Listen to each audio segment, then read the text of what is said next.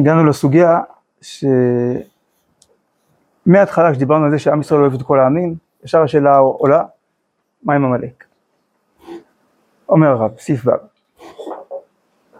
מידת האהבה השרויה בנשמת הצדיקים היא כוללת את כל הנבראים כולם.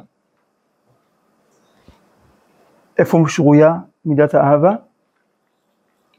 בנשמת הצדיקים. זאת אומרת, זאת לא רק אהבה שבנפש, מקור האהבה, היא מופיעה בנפש כמובן, לא יכול להיות שהיא לא תעבור דרך הנפש, אבל היא לא מתחילה מהנפש, היא מתחילה מהנשמה, ומשם מופיעה.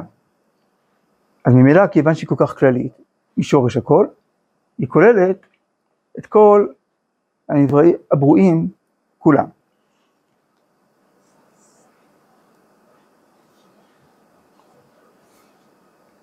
כיוון שהבריאה היא, היא נובעת מתוך ההזדהות עם המבט האלוקי, עם אהבת השם את בריאותיו, אז טוב השם לכל, ורחמיו על כל מעשיו, ואינה מוציאה מן הכלל שום דבר, ולא שום עם ולשון. בכתב יד של הרב, כתב יד קודשו, כתוב שום, ולא שום עם ולשון.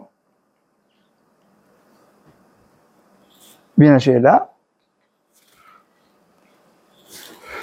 והנה התשובה. ואפילו עמלק אינו נמחה, כי אם מתחת השמיים. אבל על ידי הזיכוך מתעלהו לשורש הטוב אשר הוא מעל לשמיים. ונכלל הכל באהבה העליונה. אלא שצריך כוח גדול וטהרה עצומה לייחוד נשגב זה.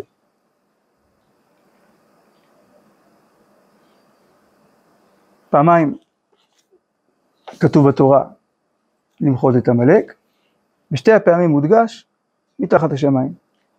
תראו בהערה, תודה רבה. ויאמר השם אל משה, בסוף המלחמה הראשונה עם עמלק, סוף פרשת בשלח, כתוב זאת זיכרון בספר, ושים באוזני יהושע, כי מחו ימחה את זכר עמלק מתחת השמיים.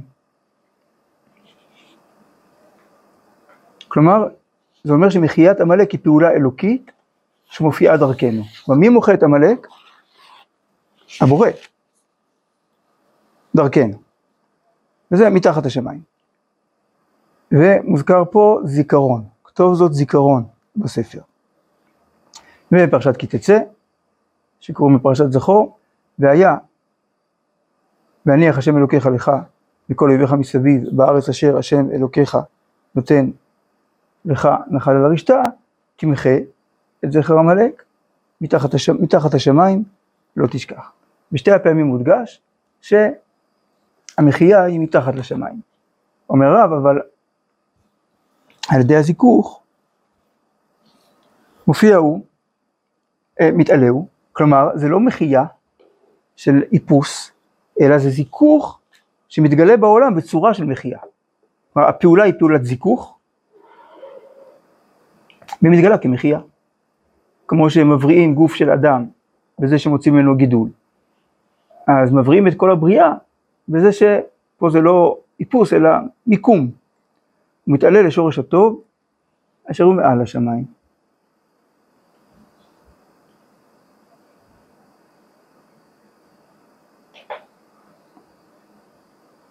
הוא חוזר למקום המקורי שלו להיות פוטנציאל, להיות אה, מציאות ש... שהיא קיימת, חשוב שהיא תהיה קיימת, יש ערך אלוקי בזה שהיא קיימת, אבל היא תישאר רק, אבל היא לא מופיעה בפועל.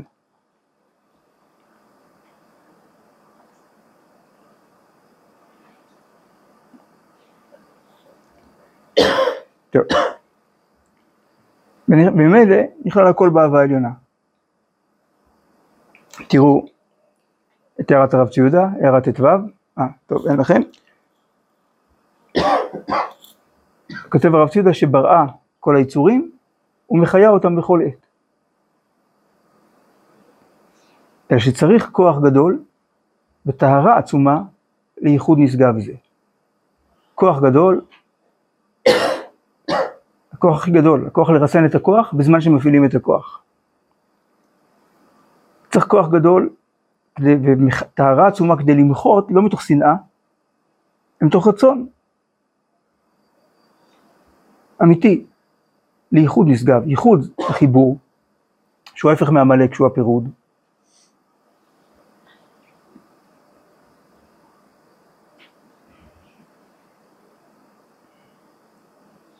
לכן כתוב, ויאמר משה ליהושע, בחר לנו אנשים. כלומר באמת, לא כל אחד מסוגל להיות שותף בזה. בחר לנו אנשים, רש"י אומר צדיקים. רש"י אומר שיודעים לבטל כשפים, כישוף שנדמה שיש רוע בעולם.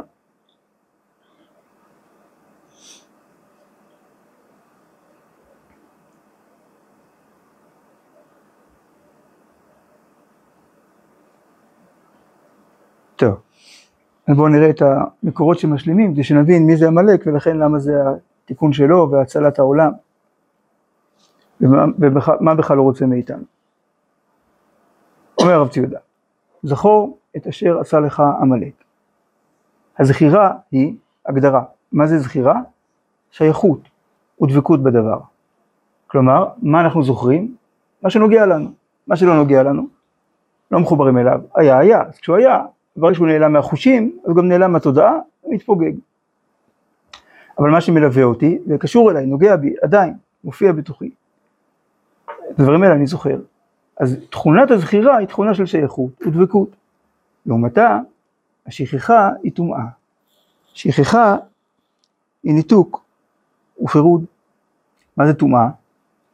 מיעוט חיים, שנובע מ... שיש פה משהו קליפתי, קליפה בלי תוכן, כמו פסל, שזה עבודה זרה, גוף בלי נשמה.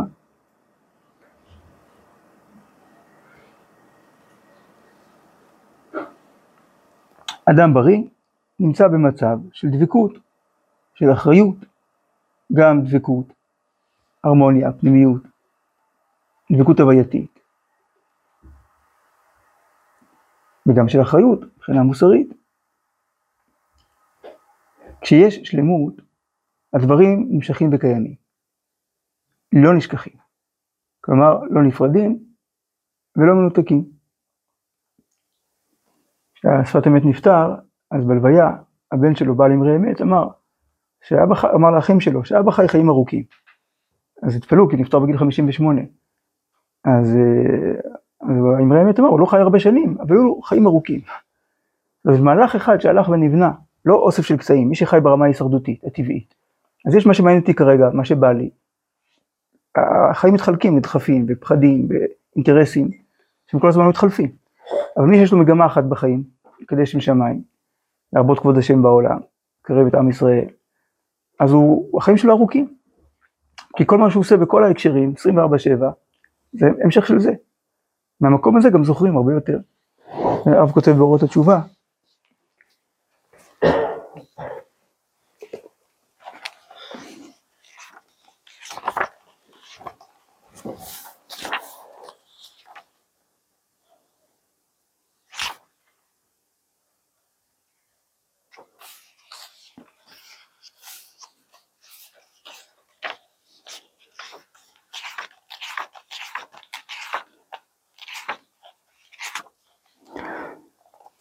בפרק י'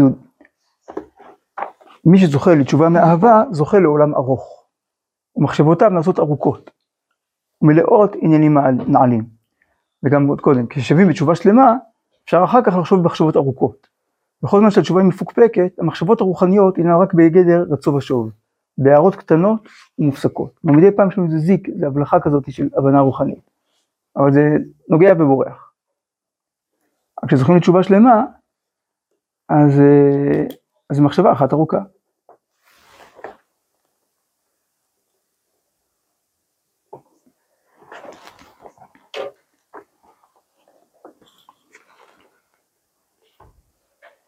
טוב, נמשיך בדברי הרב ציודה.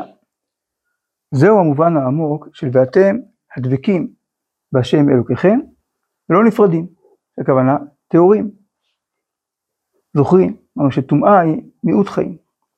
לעומת זה, יש פסוק בתהילים שגויים שכחי אלוקים. ואנחנו, אשרינו בטוב חלקנו, אנו דבקים. כלומר, שייכים ומקושרים. וכן מזכירים בתפילה של מוצאי שבת, ומדובקים יראתך. כלומר, יראת שמיים היא דבק שמחבר את הימים.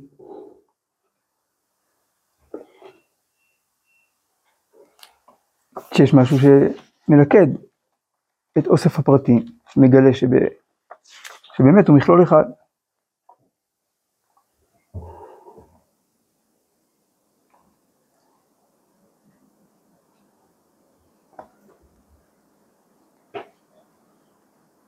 הזכירתיות הזאת שייכת למהות הטבע שלנו, לשלמות החיוניות שלנו.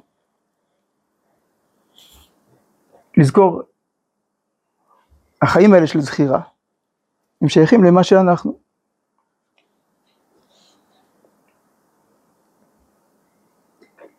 וזה התיקון של המציאות. תראו ב... של שורש הקלקול. תראו בהערה 2.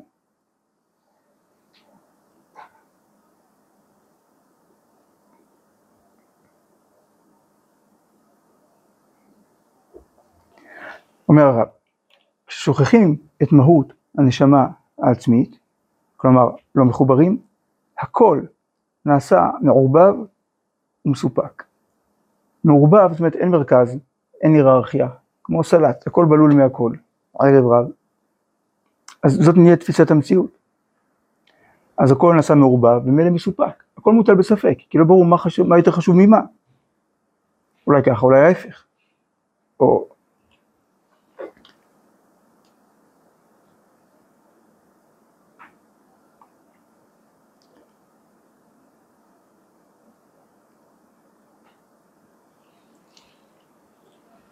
ובהמשך הרב אומר, ודבר זה נוהג בכל מעגלי התשובה שהרב מדבר עליהם, בין באיש יחידי, בין בעם שלם, בין בכל האנושיות, בין בתיקון כל ההוויה כולה.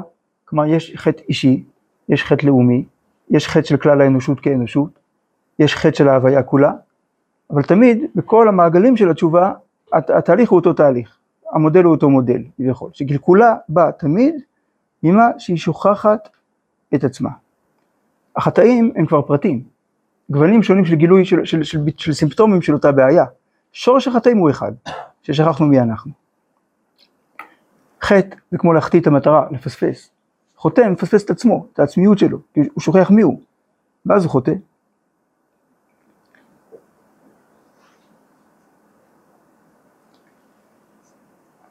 השם ישמעאל אומר, שבארון מקרלין אומר, שאם אדם היה זוכר מי הוא, אף פעם לא היה חוטא.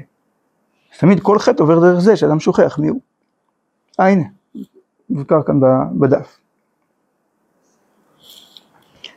אומר, כותב הרב, יש לי פה כמה מהדורות.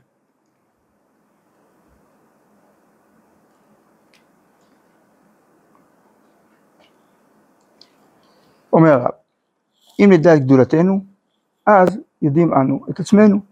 מה זה גדולתנו? זה הייעוד הייחודי שלנו. ואם נשכח את גודלנו, אנו שוכחים את עצמנו. בעם שישכח את עצמו, בוודאי הוא קטן ושפל. רק בשכחת עצמנו איננו נשארים קטנים ושפלים. בשכחת עצמנו היא שכחת גדולתנו. ואז זה נוגע לכל דבר, גם בין העמים, בין, ביחס בין ישראל לעמים. שפת אמת אומר על הפסוק והיה בית יעקב אש ובית יוסף להבה ובית עשיו לקש, שהכל מתחיל מאיתנו. כשאנחנו נזכור שאנחנו אש, אז הם יזכרו שהם קש וישמרו מרחק. אבל אם אנחנו לא זוכרים מי אנחנו, למה שהם, למה שהם יזכרו מי הם? ואז מעזים להתחיל איתנו. החל מעמלק, כמו שנראה. וגם בתוך אה, בירורים או בלבולים פנימיים בתוך עם ישראל. אם אנחנו שוכחים מי אנחנו, אם כל מה שיש לנו זה ערכים ערביים, אז כל מה שמאיים על זה, מאיים כביכול על עצם הקיום שלנו.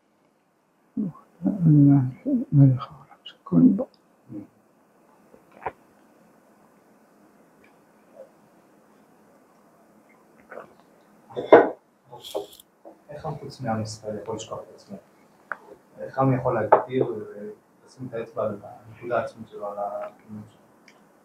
למשל רואים את זה או כשעם לא מכיר בערכו ונקרא אחרי עמים אחרים, מאבד את העצמיות שלו, זה קורה נגיד בדור שלנו הרבה, שעמים שזה לא מתאים להם, באמת לא, לא נקראים אחרי תרבות אמריקאית, או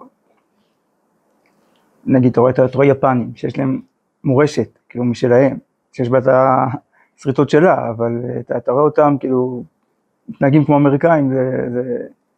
מי יפנים אם לא אתם? וגם אם עם מנסה להשתלט על עמים אחרים, זה גם אומר שהוא יוצא מהגבולות שלו, שהוא שכח מי הוא. הוא רוצה להשתלט על כולם. בקיצור, כל, כל הסבל וכל הבלבול מכל הכיוונים מגיע מזה. שאדם לא מדויק על עצמו. אותו דבר באנושות. מה זה חטא של האנושות כולה? החור באוזון. שיש, אה, כן, בעיות האקלים שנובעות מזה שרוצים אה, תעשייה בלי סוף, בלי גבולות. רוצים למקסם רווחים, אפילו על חשבון אה, האקולוגיה. אז זה האנושות חורגת מהאחריות שיש לה לשמור על העולם. כל מה שבראתי, תן דעתך שלא תחייבו תקלקל את אז, שורש, אז אם שורש כל החטאים הוא שכחה עצמית, שורש התשובה הוא לזכור מי אנחנו. הנה אומר השם משמואל, אם אדם, אם היה אדם יודע ומכיר ערכו, היינו לא שהוא בשר ודם, לא כמה אני שוקל או מה התכונות שלי, התחביבים שלי, רק גדולת מעלתו ונשמתו, מי אני בשורש, מה הערך האלוקי של החיים שלי, אם אדם היה זוכר את זה, שוב לא היה חוטא בנפשו. כי כל פעם שהיה לו ניסיון של עצמו, טוב, לא מתאים לי, אבל אני נשמה אלוקית, מה ככה אני אגרר אחרי חולשה, אחרי הרגל, אחרי תאווה.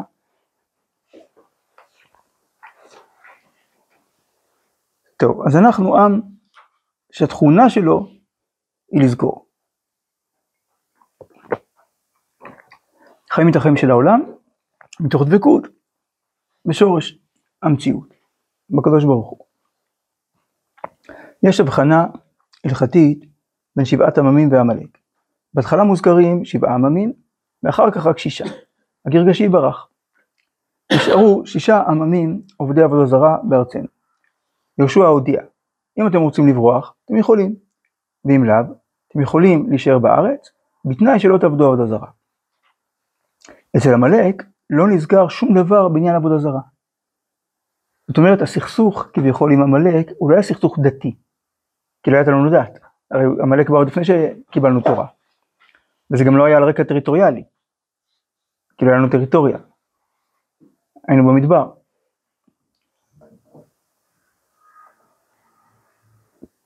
אז מה כן?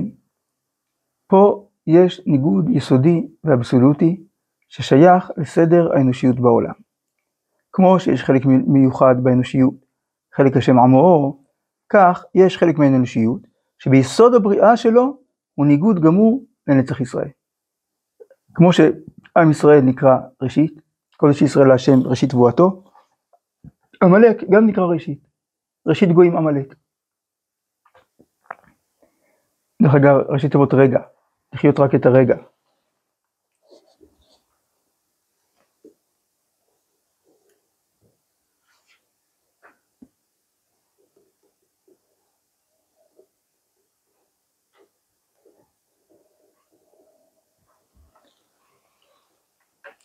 אז עם ישראל נקרא ראשית, ראשית תבואתו, עמלק נקרא ראשית, ראשית גויים. כמה ראשיות יכולות להיות? אחת. זה או אנחנו, או הם. אין כאן עניין פוליטי, אלא ניגוד מציאותי. זה לא שלב בהיסטוריה, גילוי של תכונה מסוימת, אלא המאבק מתחיל מהרחם, ולאום מלאום יאמץ. אז מה עמלק רוצה? עצם זה שיצאנו ממצרים, זה כבר יותר מדי בשבילו. כי זה אומר, יש זכירה, יש סדר, יש מגמה לעולם, לעומת אשר קרחה בדרך. מה זה קרחה?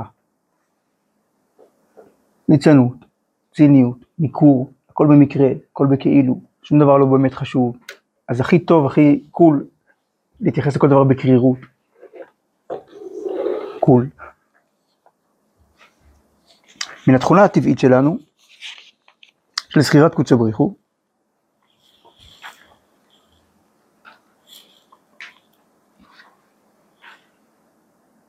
נמשך, זכור את אשר עשה לך עמלק.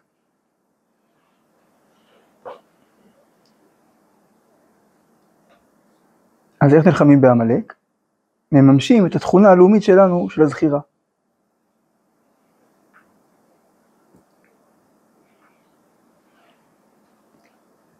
מתוך זה אנחנו דבקים, זה מאפשר לזכור שההפך של הדבקות לא מאפשר לנו לחיות.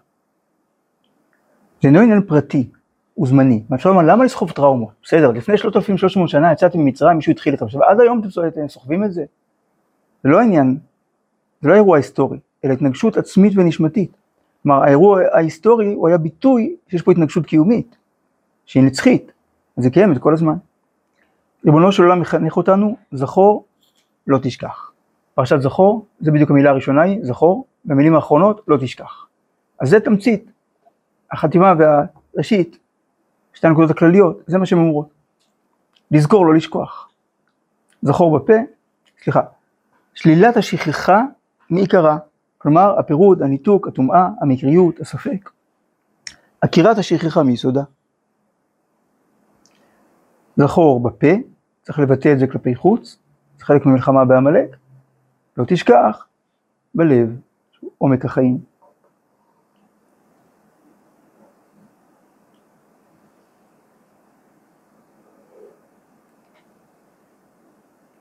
כשמחברים את הפה והלב, זה מחיית עמלק. אצל האחים כתוב שהיה עם אה, יוסף, לא יכלו לדברו לשלום. אז יש מצב. אז זה פירוד. אבל כשהפה והלב מחוברים באותו כיוון, זאת האמת.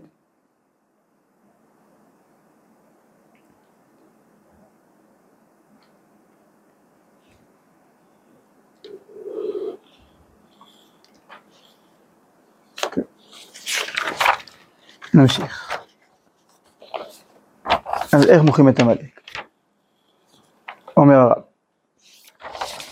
כל מה שנטיית הקדושה הולכת ומתרבה באדם, זו כוונה לא כמותית, הרי קדושה לא מודדים בשום דבר, בשום מדד כמותי, אלא הכוונה שהקדושה יותר דומיננטית, יותר מרכזית ויותר פועלת בנפש האדם.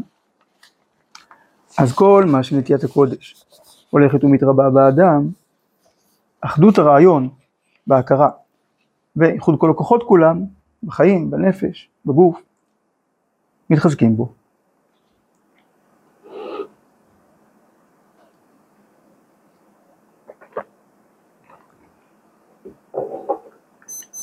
זאת אומרת, השאלה הכי גדולה, האם החיים הם אוסף של פרטים או מכלול אחד? שיש בו הרמוניה.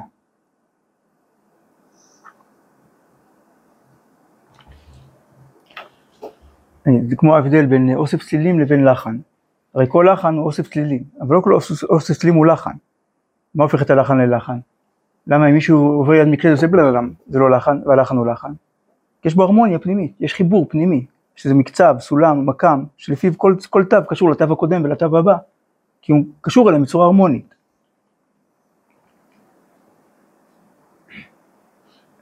זה ההבדל בין ריקוד. מה זה ריקוד? זה תנועות שיש ביניהן הרמוניה. זה ההבדל בין ריקוד לבין התקף אפילפסיה. היום אולי קשה להבחין, אבל במקור לזה היה הכוונה. יש פה איזה משהו, איזה אמירה, ציור, היופי שבציור, זה השילוב של הגוונים, של הקומפוזיציה, שאומר שיש פה איזה משהו שהוא ביחד. עכשיו השאלה הגדולה על החיים שלנו. יש הרבה אנשים, טיפוס כזה שהוא חושב, מבין א', אבל uh, מרגיש ב', ורוצה ג', ועושה ד'. אדם כזה הוא מפוזר ומפורט בתוך עצמו. אז מה יכול, אבל באמת יש נטיות שונות וגם סותרות בתוך האדם. אז מה יגלה שהוא אישיות אחת? כשיש, כשאדם מחובר לקודש, כלומר לערך האלוקי של החיים, שממנו נובעים גם הגוף, גם הנפש, גם הרגש, גם הרצונות. אז ככל שיש אדם את המכנה משותף הליבי המרכזי, אז, אחדות, אז גם אחדות הרעיון בעולם ההכרה, וגם איחוד כל הכוחות כולם מתחזקים בו. ואז, ועל ידי האחדות, יש קישור עצום לכל מחשבה שבאוצר רוחו, אל, כל, אל כלל המחשבות כולן, ואין השכחה שולטת בו. כמו יש כאלה שיטות של לחזק את הזיכרון דרך אסוציאציות. מה שנזכר, אתה רוצה לזכור כמה פרטים, אתה עושה ביניהם איזשהו קישור, זה מזכיר לי את זה כי תפרתי איזה סיפור שמחבר ביניהם.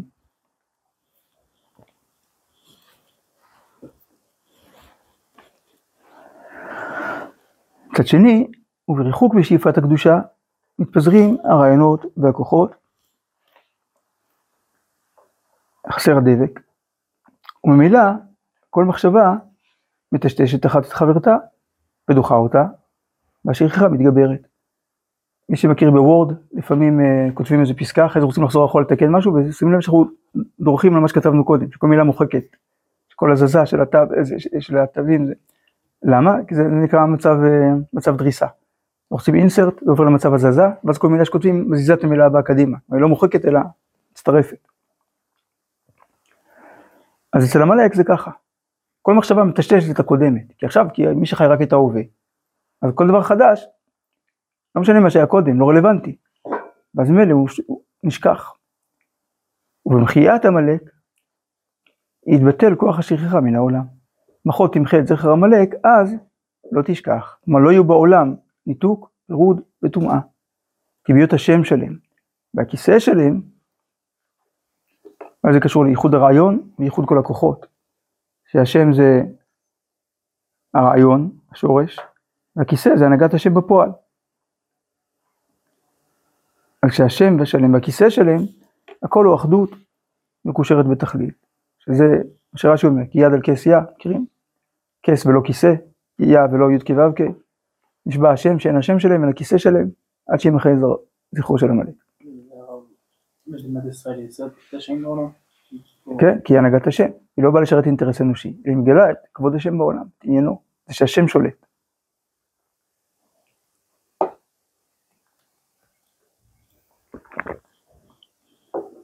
טוב, אומר בעל התניא, והנה, ראשית גויים עמלק, אמרנו זה לא עוד עם, אלא ראשית גויים, שהוא בחינת עורף דקליפה. זאת אומרת, יש אה, אמרה מפורסמת, על בסיס מדרש, שאדם הוא עולם קטן, והעולם הוא אדם גדול. אז שכל מה שיש במיקרו יש במקרו.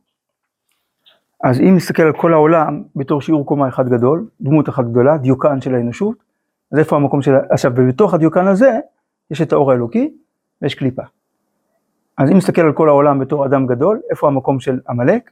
הוא העורף שבקליפה. ולכן נקרא עמלק, עם מולק, שמליקה מן העורף. מה זה מליקה? מה זה למלוק? להפריד בין הראש לבין הגוף. תיאוריה לחוד ומעשים לחוד. נתק, פירוד. וביאור העניין, כי מעלת ישראל כעם קשה עורף הוא. חידוש, נכון? אנחנו רגילים שזה, לקרוא את זה בתור אה, תוכחה. אבל תראו את הפשט, בהערה שלוש. ויאמר, משה רבנו אומר אחרי חטא העגל, אם למה מצאתי חן בעיניך, השם, ילך נא השם בקרבנו, למה? כי עם קשה עורף הוא, בזכות זה שאנחנו עם קשה עורף. ולכן, וסלחת לעווננו, חטאתנו ונחלתנו. כך קורא את זה בעל התניא.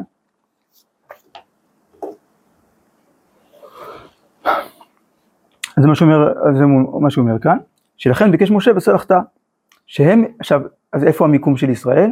שהם מבחינת עורף דקדושה. אז איפה המיקום של עמלק? אמרנו, בעורף. איפה המקום של עם ישראל? גם בעורף. אז זה כמו כיסאות מוזיקליים, אין, יש פה כיסא אחד ושני שחקנים, אחד יושב ואחד עף החוצה. כלומר, כל השאלה היא על העורף של המציאות, על החיבור של המציאות, האם הוא יהיה בקדושה או בקליפה. ועמלק זה רעיון, שזה... עוד מעט נראה, זה גם וגם. באמת, באמת זו שאלה, מאיפה בא העמלק הזה? הרי הוא, הוא לא, אין עמלק לנד, אין איזה ארץ, כאילו, מי זה? עם ישראל יוצא ממצרים, מופיע במדבר. אחרי זה הולכים להקים בדרך, בין יציאת מצרים לקבלת התורה. אחרי זה לא שומעים עליו כמעט, ואז מגיע, הולכים להקים, להמליך את שאול, לבנות מלכות בישראל, מופיע עמלק עוד פעם, ונלחם בשאול, ואחרי זה בדוד, ועוד פעם נעלם. נעלם למאות שנים, לא שומעים עליו יותר, כל בית ראשון. פתאום, פתאום מופיע עוד פעם, פתאום צץ בשושן הבירה, כשעם ישראל שמה. לפני שהולכים לבנות את בית שני, לפני שהולכים לחזור לארץ. עוד פעם מגיע, עוד פעם מלחמה.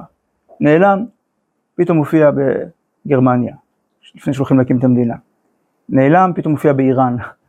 כאילו, זה, שאלה אם זה עם בכלל אתני, אם זה שושלת יוחסין, או שזה רעיון.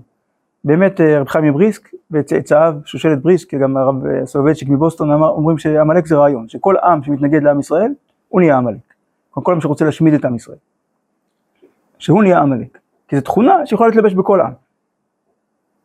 פשט, לא ככה, פשט זה עם, שזה עם. אבל באמת מסתורי. טוב, מה זה עורף דקדושה? שיש להם התגברות בחינת אחרי השם ילכו. מה הכוונה? כשאני הולך ל... כשהולכים לקראת מישהו, או הולכים ומישהו בא לקראתנו, זה, כל כך, זה, זה ביטוי מאוד עמוק של קרבה. זה כל כך מביך, שאם אין בינינו קרבה, אז מה קורה כשאנשים הולכים אחד מול השני ומתקרבים? כל אחד מסתכל הצידה. כאילו, להגיד, זה לא, זה לא באמת, כאילו, זה כמו במעלית. אנחנו נמצאים בקרבה פיזית לאנשים שרק אה, קרובי משפחה נמצאים. ומה עושים? במעלית או באוטובוס. כל אחד מסתכל איזה כיוון, כאילו, הוא לא מכיר, לא, אני לא מפה, כאילו, רק במקרה פה. לא שאני עומד לידך ככה, כאילו, זה, כי אין ברירה, צפוף. אז ככה, לצאת זה לקראת זה, זה מביך מרוב קרבה. לפעמים יש מצבים כאלה של קרבת השם כזאת, וצאתי לקראתך לקראתי מצאתיך. כמה ימים פנים לפנים. אז אה, זה נקרא פנים אל פנים.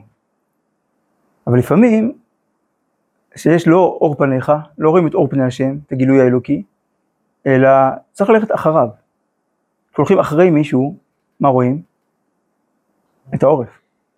אז העורף של קדושה זה התגברות, ללכת אחרי השם, לא לקראתו, אלא אחריו.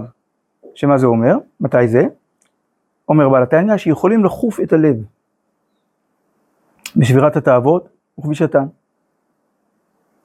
ולעמוד נגד כל מונע בהתגברות ובחוזק. מה זה לחוף את הלב? כשאני מחבר את הראש לגוף, אפילו אם הלב שלי לא שם עדיין. שאם הלב שלי מתנגד, אבל אני יודע מה הגוף שלי צריך לעשות, כי ככה הראש מבין, אני מחבר את הראש לגוף ב... למרות שהלב עדיין לא רוצה. איפה חווים את זה? בספירת התאוות וכבישתן. זה בתוך האישיות, וגם אם מישהו מבחוץ מעיין, או רוצה, או מסית, ולעמוד נגד כל מונע, בהתגברות ובחוזק, כלומר בעוצמה.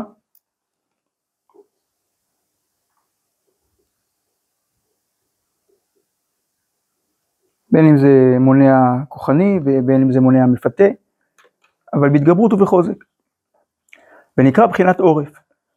להחזיק ראש, ככה זה נקרא עורף. לממש את מה שמאמינים גם כשעדיין לא מרגישים, זה נקרא עורף. שהעורף הוא המחבר ומקשר המוחין שבראש, להיות להם התפשטות בגוף. שעל ידי זה נמשך אל הלב, אחר כך זה לא יישאר ככה בנתק או בסתירה, אלא על ידי זה נמשך אל הלב להטות לבב האיש ולהופכו מן ההפך אל ההפך לגמרי. מאחר שמגילוי בחינת אחרי השם, בשלב הראשון, יבוא אחר כך לגילוי בחינת פנימיות וכולי. כמו בשמונה פרקים, בסוף מישר לכובש. כי זה ככה, השם נתן בנו, באדם, באופי של האדם יש תכונה של נוקשות. למה קיבלנו את התכונה הזאת של נוקשות? כדי שיהיה נוקשים מול החולשות שלנו.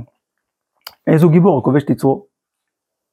וכיוון שזו תכונה שקיימת באדם, אז היא תופיע בכל מקרה. כלומר, אם אדם לא יהיה נוקשה מול החולשות שלו, מכוח האמת, בסוף איפה הוא יצא את התחושה הזאת של, את התכונה הזאת של הנוקשות? בסוף הוא יהיה נוקשה מול האמת בגלל החולשות שלו. אתה רואה אנשים שהם פתוחים, יכולים לדבר, לשמוע כל דבר, ברגע שזה מגיע לקדושה, עזוב, לא משנה, לא מעניין אותי. מאיפה בא פתאום, למה פתאום אין פתיחות? כי, כי פה, אם לא משתמשים בבוטות מול הטומאה, אז היא, זה חרב פיפיות, היא מתהפכת מול הקדושה. טוב, וזה לעומת זה, הוא בחינת עמלק. שהוא עורף הקשה שבקליפה.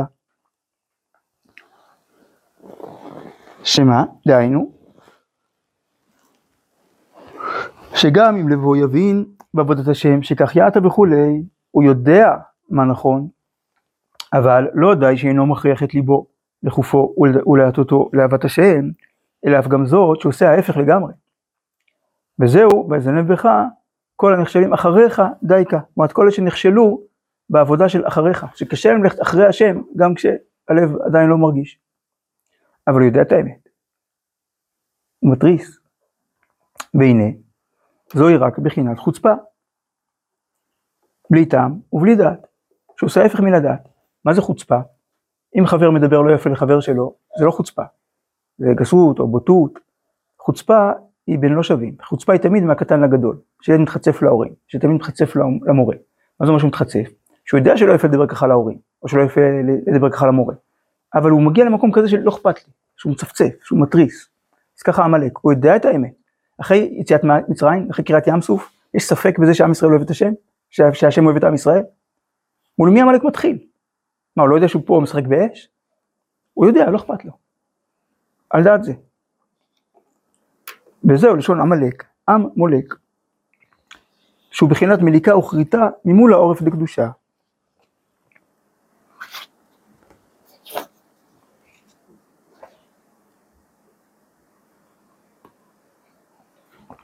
שהוא, עמלק, המחריט או מפסיק הקשר בהתחברות שבין הראש ומוחין התפשטותם בלב. וכך היה עמלק, שידע וראה את כל הניסים שנעשו לישראל, ואף על פי כן מלאו ליבו לגשת איתם למלחמה.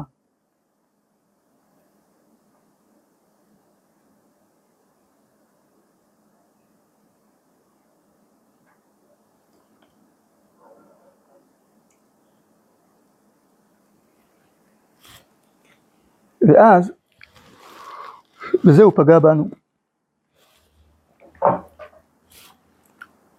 תראו במקור הבא, אומר הרב, מה שרצה עמלק להזיק את ישראל, כיוון שצינן את היורה, מוכר, כאילו עם ישראל היה כאילו מה שנקרא היום אה, הרתעה, כאילו בלתי פגיע, פרוק כל עמי הארץ כשם השם נקרא עליך ויראו ממך, אבל זה גויים נורמליים, עמלק, אין.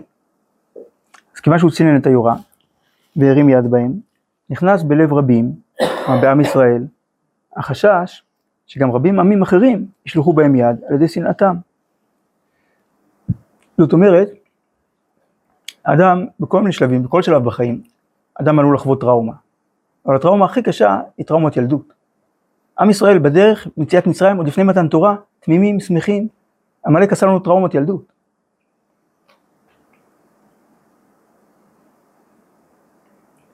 כמו ילד ש, שנפגע קשות בגיל 3-4, אומר זהו לא מאמין יותר לאף אחד בחיים, אין אנשים נחמדים, רוצים רק לנצל אותך.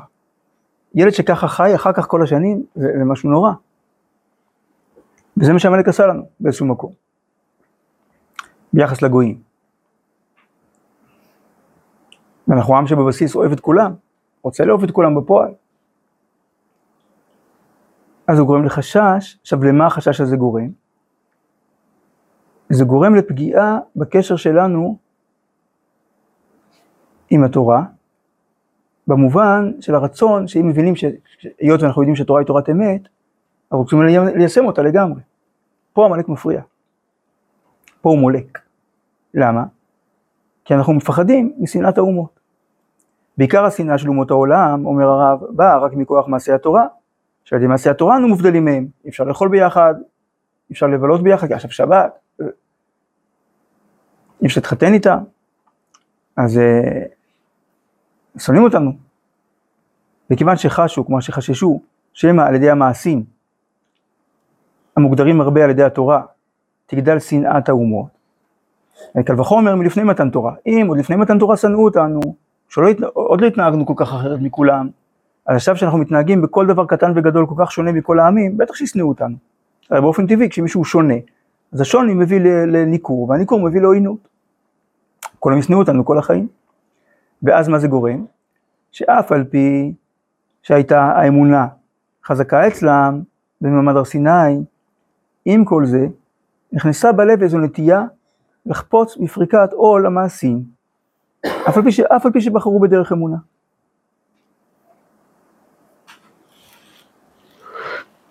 אז זה הפגיעה של עמלק. הפער הזה בין אמונה למעשים. אלא שלא היה זה מצד עצמם הנטייה לפרוק עול שיש בעם ישראל, שבעצם, בתור ביטוי של העצמות, רצו לדבוק בתורה, אלא שחשו, כלומר חששו, שכשם שעמלק נלחם עמהם, כן, כך יבואו עוד אומות אחרות להתגרות בהם. ועל ידי התורה יגרום קנאה ותגבור את השנאה עליהם. כי מצד אחד רוצים לעבוד את השם, רוצים להיות כמו כולם, לא שונים, לא מוזרים, לא קיצוניים, לא פנאטיים. ובגלל זה היה חטא העגל, שגרם לשכחת התורה. כתוב ש... שאילולא נשברו הלוחות הראשונים, לא הייתה שולט שכחה בתורה. כל דבר שאדם לומד בתורה הוא היה זוכר. אבל כיוון שעמלק גרם לזה שלא רצינו, שקיבלנו תורה אבל מתוך איזשהו פחד להתנהג לפי התורה לגמרי, אז הפירוד הזה גרם לשכחה, לחטא העגל, שגרם לשכחה.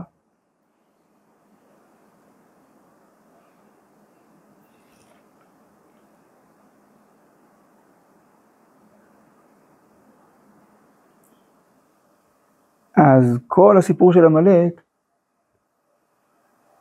הוא לא רק אירוע היסטורי שצריך חשוב מאוד לזכור אותו, אלא משהו עמוק, פנימי מאוד בשורש ה, שורש הבריאה כולה. כי שורש הבריאה כולה בראשית ברא, זה כמו לברא עצים, הרב אבן עזרא אומר, כמו לברא עצים לחטוב, לנתק. בר, ברא זה כמו בר, חיית בר, צמח בר, שנמצאים בחוץ. אז כל הבריאה יש בה פן של ניתוק, לפני הבריאה רק הוא ושמו, הקדוש ברוך הוא כולו, הוא המציאות, המציאות היא הוא, כביכול, הכל כלול בו, וזהו, בלי הופעה. בריאה זה אומר שיש הופעה נפרדת, הבורא זה לא הבריאה, הבריאה זה לא הבורא, אסור לטשטש, לא הכל אותו דבר. אבל המטרה היא לא שישאר פירוד, אלא שיהיה חיבור מחוד- מחוד- מחודש, כמו הנסירה של אדם וחווה. אחד, שנהיה שניים, שחוזרים להיות אחד. זה התכלית של כל הבריאה. ועמלק רוצה להשאיר את הפירוד. הוא מפחד מהאחדות. אז הוא שונא אותנו, כי הוא יודע שאנחנו עם של אחדות. וזה מופיע ביצר הרע, שלמרות שיודעים את האמת, ובאיזשהו מקום פנימי גם רוצים להיות לפי האמת, אבל יש איזה כוח שמתנגד ומספיק חזק כדי לשכוח את האמת. לשכוח מי אנחנו באמת, ולפגוע. אז כשמוכרים את עמלק, מוכרים את הפירוד. למרות שכנראה חשוב שהאתגר הזה יהיה, שהתודעה הזאת תהיה. לכן יש לו מקום, מעל השמיים. כלומר, בסל המרכיבים, שתהיה כזאת אופציה. אבל אסור לנו לתת לה להתממש.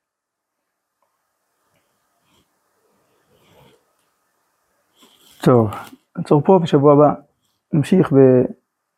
בעיקר במחיית עמלק, זה כבר יהיה ממש דבר בעיתו, פרשת זכור. מחיית עמלק כחלק מסדר הגאולה. שבוע הבא, בעזרת השם.